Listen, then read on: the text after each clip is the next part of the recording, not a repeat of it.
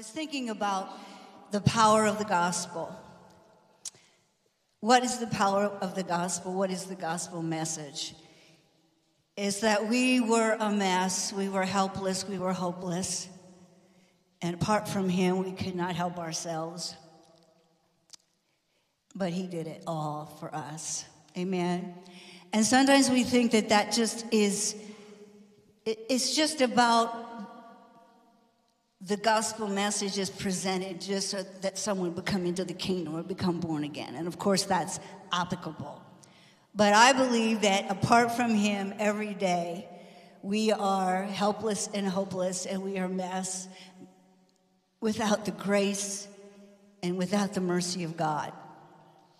And so I just want to pray. Father, I just thank you for the word in my heart. I'm asking for your grace, your mercy, your enablement that I would bring it forth and you would help me, Lord, in Jesus' name. And I just thank you for it. Well, I want to share um, what came to mind is about this time last year. Uh, I live in Florida, and the church that I attend is called the River uh, Clermont. And our church had, uh, we were in the midst of the 21 day fast in the beginning of the year. And during the fast, uh, the pastor, he, he heard, or what, he, what the Lord spoke to him was that he was to have four of us, um, seasoned, quote, older, ministers to come on a Sunday morning, and we each had 20 minutes, and we were to share one thing that had impacted our lives and that we would want to leave with the next generation. And so during that time, I thought, oh, this should be interesting, you know. And the Lord gave me something. I don't know if this is going to work for me here. Okay. He spoke to me and he said, I want you to share the statement that impacted your life like none other. And that statement I heard years ago, and it was simply this If you want to become more passionate about the Lord, you must first discover how passionate He is about you. And that statement set me on a journey, set me on a treasure hunt to, on purpose, pursue revelation of how much God loved me.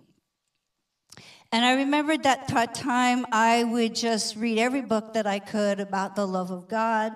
I remember meditating on the most simplest but profound scriptures like, like uh, you know, every hair on my head is numbered, and he's in he's tattooed a picture of me on his hand and the one in psalm 139 it says that the lord is thinking about me all the time and those thoughts are precious thoughts and they are more in number than the grains of sand. Just simple but profound scriptures that I just would meditate on and, and memorize. And then, of course,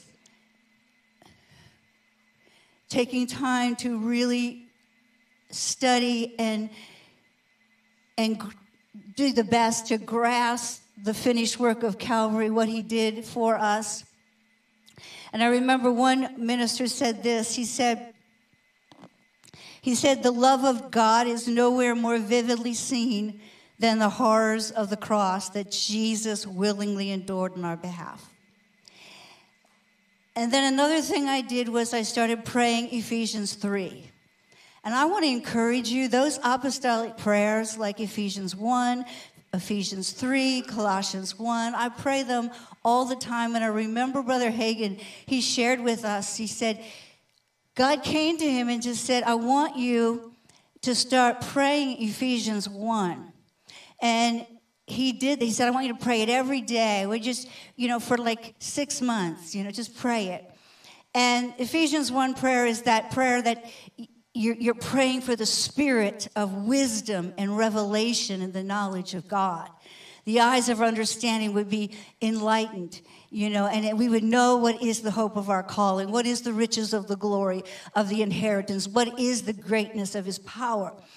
And he said that he started praying that, and it was like he said after a while he did, couldn't even rec he goes what have i been preaching for the last so many years? Because revelation just started breaking forth in his heart and in his life. And i can say personally i've been praying that probably for the last year or so and it works. It just works. These are apostolic prayers that are breathed by the holy spirit. And so i started praying ephesians 3 ephesians 3 is amazing because we're praying that we would. Uh, we're praying that we would be rooted and grounded in the love of God. We would be rooted and grounded in the love of God, that we'd be able to comprehend with all the saints what is the width, the length, the breadth, the depth. We would be able to comprehend the extraordinary dimensions and depths of His love. It goes on and it says that we would know not just in uh, intellectually, not just in our minds, that we would know the love of God. It's more than just revelation knowledge. It, he's talking about having experiences and encounters with the love of God. And you know that that is a, nothing will change our lives and transform our lives like experiences and encounters with the love of God. And so um, in Ephesians 3, this is what kind of just blows my mind. I still feel like I can't actually grasp it, but it says that we can actually we can actually be filled with the fullness of God. Is that is that crazy? We can actually be and there's only one on ramp for that. There's only one place in the scriptures there's a direct correlation of being able to be filled with the fullness of God. And it has to do with encountering and experiencing the agape love of God. That's the only place. And, and so, I, and I believe it is because God is agape. God is agape. Think about that. You know, we say meditate on scriptures, memorize, memorize scriptures, but if we would just meditate on that one, that God is agape. It's not just some part of him, just something that he has. It's not just one of his attributes. It says God is agape. Amen. And so, um, I discovered through this journey that God created us to be responders. We well forget about trying to work it up. I'm gonna, I'm gonna just love, you know, I'm gonna just white knuckle it, I'm gonna just struggle, I'm gonna strive. You know, it is all about us being responders. And let me explain this. One time, it was back years ago, we just want to, we wanted to bless our musicians and singers. And so we brought in a guest, and he was a, like a guest worship leader. And so he did lead worship on that Sunday, but on Saturday, he did like a special forum for our worship team. And he's like, and I'm sitting there and I'm like, what is he doing? He was leading them in worship, but it was like he was a taskmaster. He was like he got his whip out and he's like, You all stand. No, I don't want anybody sitting. He was like, Now raise your hand.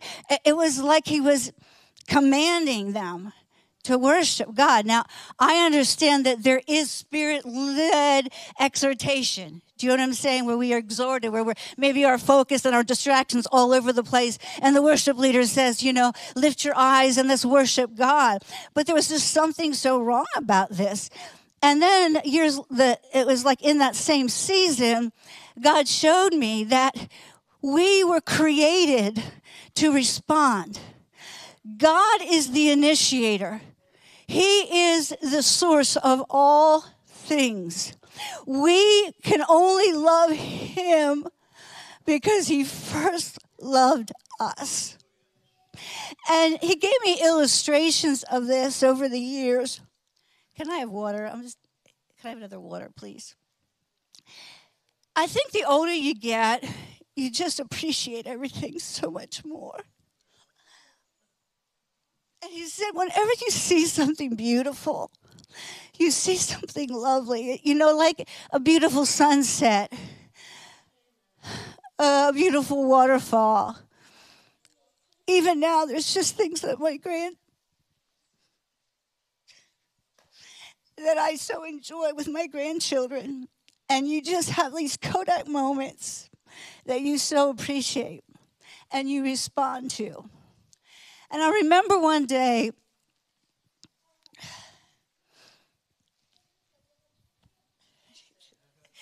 I, re- I remember one day taking a walk in our neighborhood.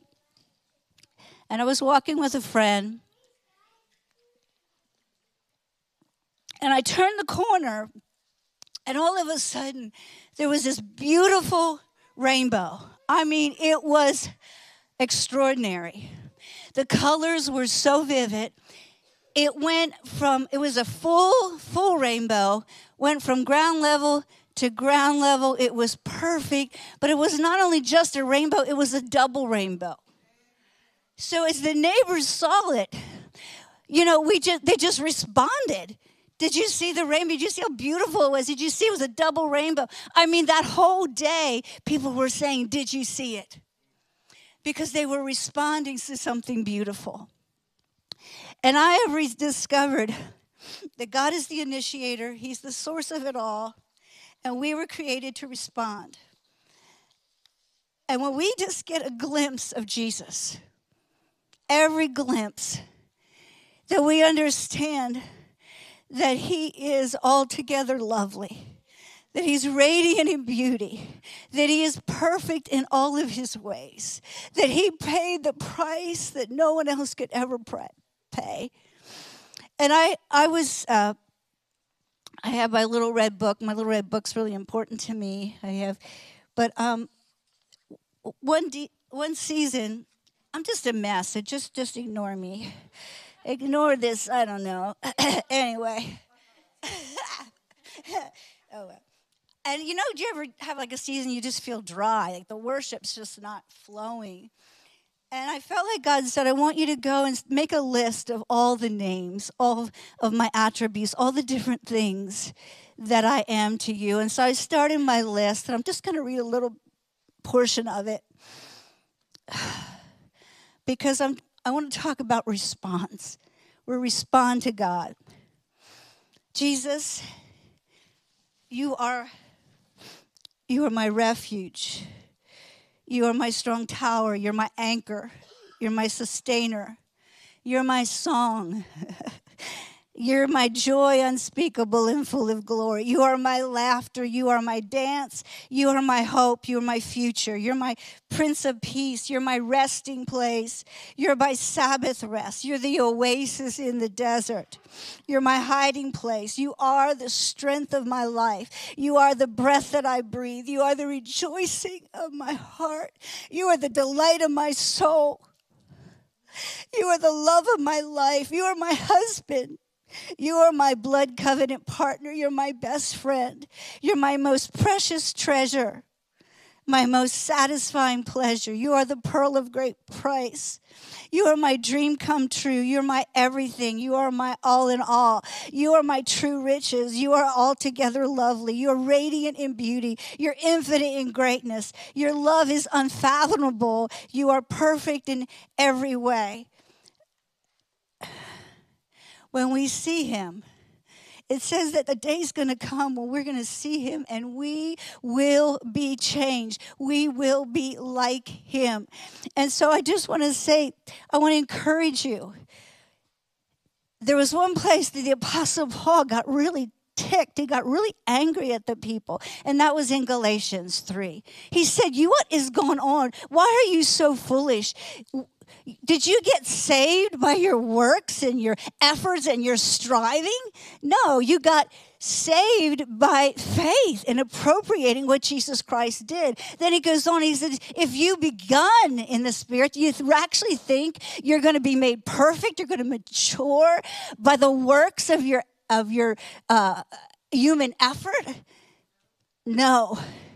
So I just, uh, I just, it's in my heart today. Um, I just feel like I have so much. That's what, so I want to be really sensitive to the children. But uh, I shared um, this summer about the operational system of the kingdom. And I just want to uh, just say a little bit more about that. It was all by grace through faith. But we got to be careful that faith does not become a work. Because our faith is based in a relationship, it's based in the finished work of Calvary. And so when uh, I had shared about we need to find a scripture, you know, that promises the provision. And when I say that, it's just your stand. It's just faith's not a performance, it's not a work. It's just God did it all for me. He did it all from you. So it is just a response to everything He did. It is just appropriating what he did. It's more or less just saying it in my heart, you paid a horrific price so that I could have the blessings, that I could have the provision. And I am just going to lay hold of it. I'm just going to say, yes and amen, it is mine. Amen. So I want to just say that. So when you find a promise, prayer of faith, it just says you believe you receive. It doesn't mean, okay, now it's manifested, now it's tangible. No, it's just something in your spirit. Like, you know, your spirit just hand that with the hands of your spirit, you just grab hold of it and say, I believe I receive. And then you enter into the rest. There is a rest of faith that Hebrew 4, Hebrews 4 talks about. There's a scripture that, that reads, imitate those, it's in Hebrews 6:12, imitate those who through faith and patience inherit the promise. Now hear this. It's not talking about a patience that's like, I'm just struggling, I'm striving, I'm just, I'm just gotta, I gotta rest, I gotta. It, this word is amazing. It's, it's a Greek word and it means to abide under. So once you take your stance, once you just respond to what Christ did, then there is a rest and there's an abiding under. So faith is about abiding under a person, Jesus, abiding under the finished work of Calvary. And, and, and you turn your heart because, yes, uh, the integrity of the word is simply a reflection of the integrity of a person. And our faith is, is not in ourselves, it's not us getting everything perfect, but our faith, amen, is in a perfect, faithful God. Amen. So, the thing I want to zero in again, uh, zero in, is the third part. It's by grace through faith in agape. This is really important. One minister said faith can only move ahead as far as agape can carry it. Mark 11, 24, 25. And, and Brother Hagin, obviously his emphasis was faith, but he taught a lot about the agape love of God. And in Mark 11 24, it says, Whatsoever things you desire when you pray, believe you receive them and you shall have them. But it goes on, the next verse, and says, And when you stand praying, forgive. There's nothing that will shut down your faith more than not walking in the God kind of love. Now, our dilemma here in the English language is that we have one word for love. It's a catch all lo- word. I mean, seriously, it's just ridiculous because it's like we love bananas and we love peanut butter and we love to read books and we love our dog and we love our spouse. Oh, and we love God. I mean, seriously. And so, why they, the, uh, early disciples decided to translate the New Testament in Greek is because the Greek language at that time was the most widespread language. Really, I think in our global in our globe today, English. You know, you can go in all the third world countries and they all are want to learn English. so it was that same concept. They wanted the gospel to spread as far as it could, and so they translated the New Testament in Greek. And we know the Greek has four different words it's used for love, and two of them are found in the New Testament. See, the problem is without a clear understanding of the true definition, then there's no impact of the truth. Uh, one person said this, it's a Chuck Missler in his book, The Way of Agape. He says, in the first century, the word agape was an uncommon word. The Greek word agape was coined exclusively for its specific use in the New Testament. Every time it's used in Scripture, it means, without exception, God's pure and divine love. Beside the Bible, there's no other usage of the word agape in literature.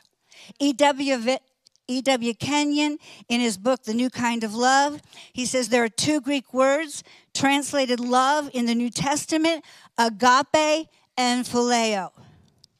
The word agape did not occur in the classical Greek before the time of Christ.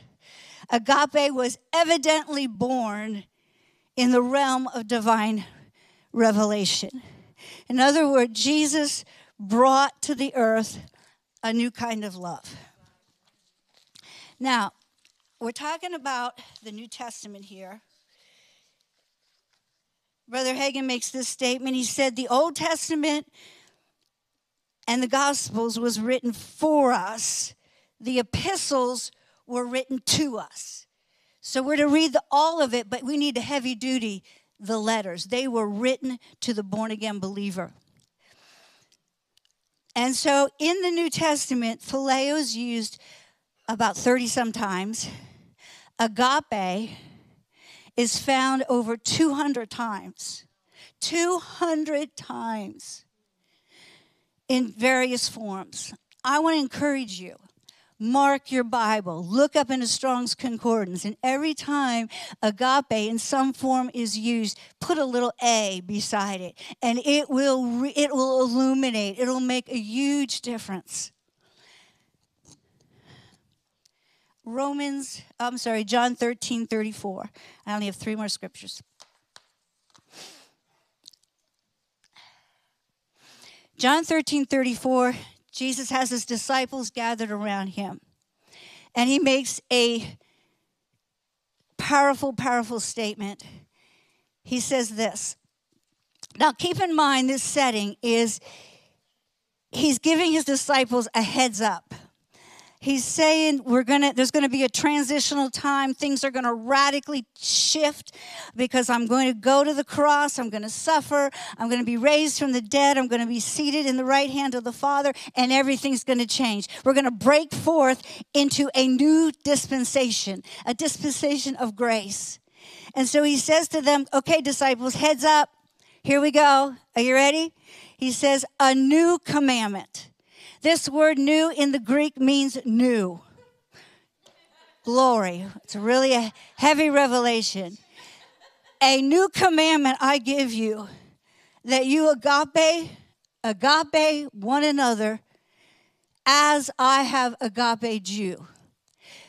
I'm commanding you to love one another in the same way I have agape you you also agape one another. And I look at this scripture and I say, How can this be? How can you? Well, obviously, we need to start with, I can't. But you have shed abroad this kind of love on the inside of me. You know, when we when we hear when we read the word born or born of God or the new birth, in our English, in our American mentality, when we think of birth, we think of going through the um, birth canal. Thank you. Let's preach it together. Through the birth canal and coming out on the scene. But that's not what that word means. It means a conception. And that's the big argument about abortion. when did life begin? Does it begin when you come on, you know, come out of the birth canal? Or does it begin at conception? And when a person is born again, they are divinely conceived. They are spiritually conceived by their Father. You have the DNA, you have the essence of God, you have the same nature. He's put within you this God kind of love. You can't do it on your own, forget that but He can do it in and through you. And so we're to acknowledge every good thing that is in us by Christ Jesus. And that causes our faith to come alive. It causes us to do what God is asking us to do. Romans 13, 7 through 10. Can you find that for me? I have to have helpers.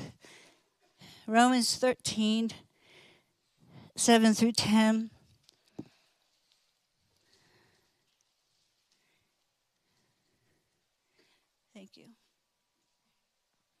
You can remember where this is, Romans 13, when you think about 1 Corinthians 13, the agape chapter. And this is talking about agape. Verse 8, owe no one anything except to love one another. Now, this does not mean that it's a sin to borrow if it was a sin to borrow, remember in the Old Testament it said you're gonna you're gonna lo- loan to many and not borrow. Well, if God would say it's all right to loan, you would be causing someone to sin if they borrowed. You, you hear what I'm saying? So so that it's not sin, but He wants us to get to the place that we can be the lender and not the borrower. Okay. So here, what He's saying here is, oh, no one except no one anything except to love one another. In other words. Um, fulfill your obligations. You know, pay your taxes, the customs, and all that. For he who agapes another has fulfilled the law. Now, I know you've heard this, but I'm just asking to hear it. Hear it, hear it. He who agapes another has fulfilled the law. For the commandments, we all know the Ten Commandments. He's going to list five of them here. He's going to, you know, you know the commandments. You know, you, you don't commit adultery, you don't murder, you don't steal, you don't covet. And, and hear this underline it, highlight it. And if there is any other commandment, well, obviously there was other commandments they even had man made. They said there's like 613 commandments. He said, if there's any other command, well, yes, there was all kinds of commandments. There was hundreds of commandments. And he said, this is amazing. He says, they're all summed up in this saying, namely, you shall love, you shall agape your neighbor as yourself. Love does no harm to a neighbor. Love does no ill to a neighbor. Therefore, agape is the fulfillment of the law. So, I believe the emphasis of the new covenant, it is a covenant of agape love. And if we could get this right, everything else is going to fall in place. We're just to agape God and to God agape people, and we can only love because He first loved us. And the more we understand the depth and the dynamics of that love, the easier it's going to be. All right, Philippians 2.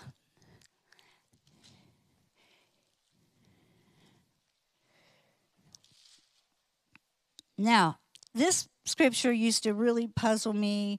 I was kind of actually got mad at it because I'm like, doesn't make sense. Here, Paul's saying, work out your salvation with fear and trembling. That sounds like really bearing down. That seems like really struggling, striving, performing Work out your salvation with fear and trembling, for it is God who all the while is working in you both the will and to do of his good pleasure. So my question was, okay, am I to be the working or is God to be working? This is confusing. And I'm so I'm seeking God, I'm praying about it, and one day I look in the E.W. Vines dictionary of New Testament words. And I looked up the word salvation. Work out your salvation. And this is the definition he gave me. E.W. Vines gave. This salvation means, quote, to walk free from strife and vainglory. Now, Vainglory is like an old English word. We'd use pride. Okay. So I just took this literally. I'm like, okay, I'm going to work on this part. I'm going to work on um, being free from strife, contention, bitterness, hatred, da da da da.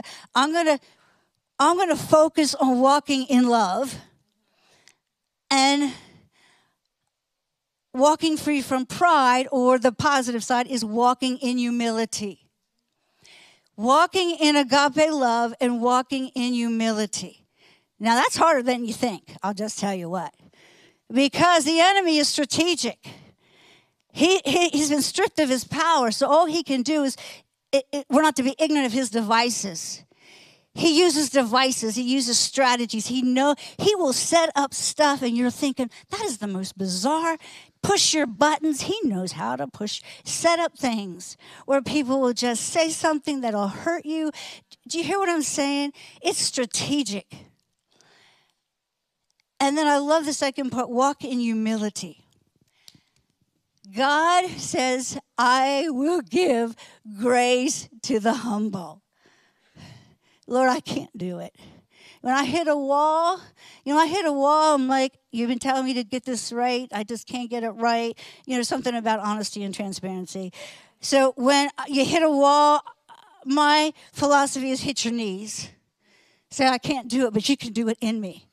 I can't do it my own efforts or my own works or my own performance, but you are the greater one on the inside of me. And you have provided the grace and the mercy and the empowerment and the enablement. And so I'm going to look to the greater one on the inside of me. Amen. Are you with me?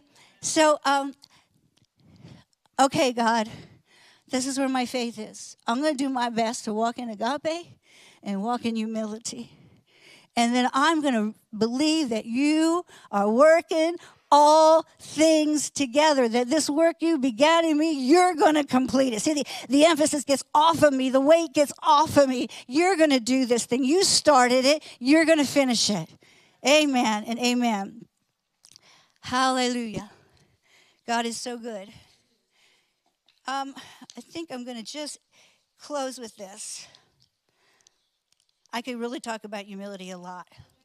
And I'll tell you, you know, most times you don't even know you have pride. You know, you start getting things together and you start patting yourself on the back. And you, do you hear what I'm saying? And I heard this recently. I'm still meditating on it. But one, one person said, he said, he believed, he believed that pride was the greatest sin. I'm like, what?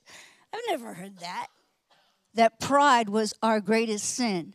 But you think about it. I've been thinking about it. I've been meditating. Think about who got Jesus more riled up and more righteously angry was the Pharisees. See, they, they, they thought they had it together. They, they recognized two classes of people the common folk and they that were high and lofty. you know, they were of a whole different kind because they thought they had it together. They thought in their own efforts and their own works they were doing right. And then I was talking to Pastor James a little bit. You know, last week, just the message about the lost, you know, in that one chapter was really, really interesting because you know the coin was lost the sheep was lost the younger the younger son was lost. But you know what? That older brother was lost. He was lost because he thought he had it all together you know, and he refused to go into the house where the celebration was, where they see the the younger son. He knew he was spiritually bankrupt. He knew he literally stank. He knew he had nothing going for him except the grace and the love and the favor of the Father. And so he just, you know, went right in. He goes, "I don't deserve this, but you say, Father, that I'm loved and I'm accepted despite me. Then I'm going to join the party and I'm going to dance and I'm going to sing. And you know, that older brother, he was part of the family and he, he wouldn't enter the house. He wouldn't enter the heart of God. He was standing outside in the parameters. And I think there's lots of Christians we become religion. I be, religious. I believe that our flesh naturally tries to be religious tries to do all the do's and don't all the don'ts and cross all the T's and dot all the I's. Do you understand? And the more we understand, it's not about us. The more we see his greatness and his glory and his majesty in compared, compared to that, who are we? So why we just receive? The gospel message is not just only for to, to share with a new believer and that they become born again. The gospel message is for us every moment of every day. And it is so freeing. Okay, I'm stopping.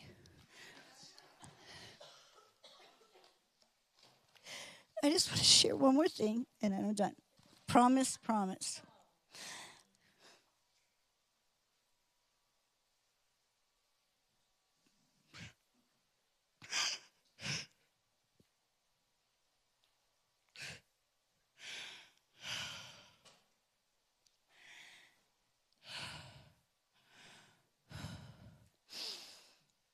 We've all been through things, we've all fell short.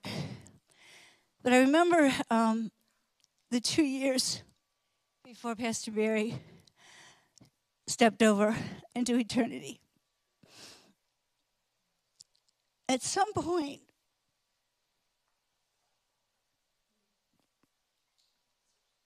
oh my, at some point, you know, I grieved, but then the grief broke off of me. And down deep on the inside, I don't know where it came from, but I just made this quality decision that I am going to enjoy life. I am going to enjoy every day that I have till I step over into eternity. And I am going to celebrate and I am going to enjoy God and I am going to enjoy life and those that know me, I eh, have been serious, uh, obviously, an intense type of person. But I remember, I remember uh, going, we have town centers down there in the villages, and they have music 365 days a year.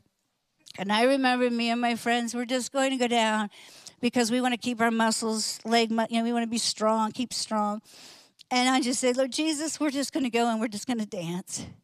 And I actually, I just pictured Jesus dancing with me. I'm talking about Motown and the oldies and so forth. But I just want to say this, this is in closing. I heard a message recently, uh, and it was entitled The Enjoyment of God. And they said, uh, she, was, she was talking about in marriage you know, you can love one another and you can serve one another, but the most important thing that you have to guard over is that you enjoy one another as a husband and wife. And that is how it is with the Lord. Yes, we love Him, and yes, we are serving Him, but do we enjoy Him? And I think it's time for us to go into that party, go into that celebration, and not let anyone steal your joy, not let anything steal your appreciation of life, not let anybody steal from you. Because that party, that celebration has nothing to do with you. Amen. It has all to do with Jesus. So let me just pray for you. Father, I thank you that you said in the last days that iniquity would abound.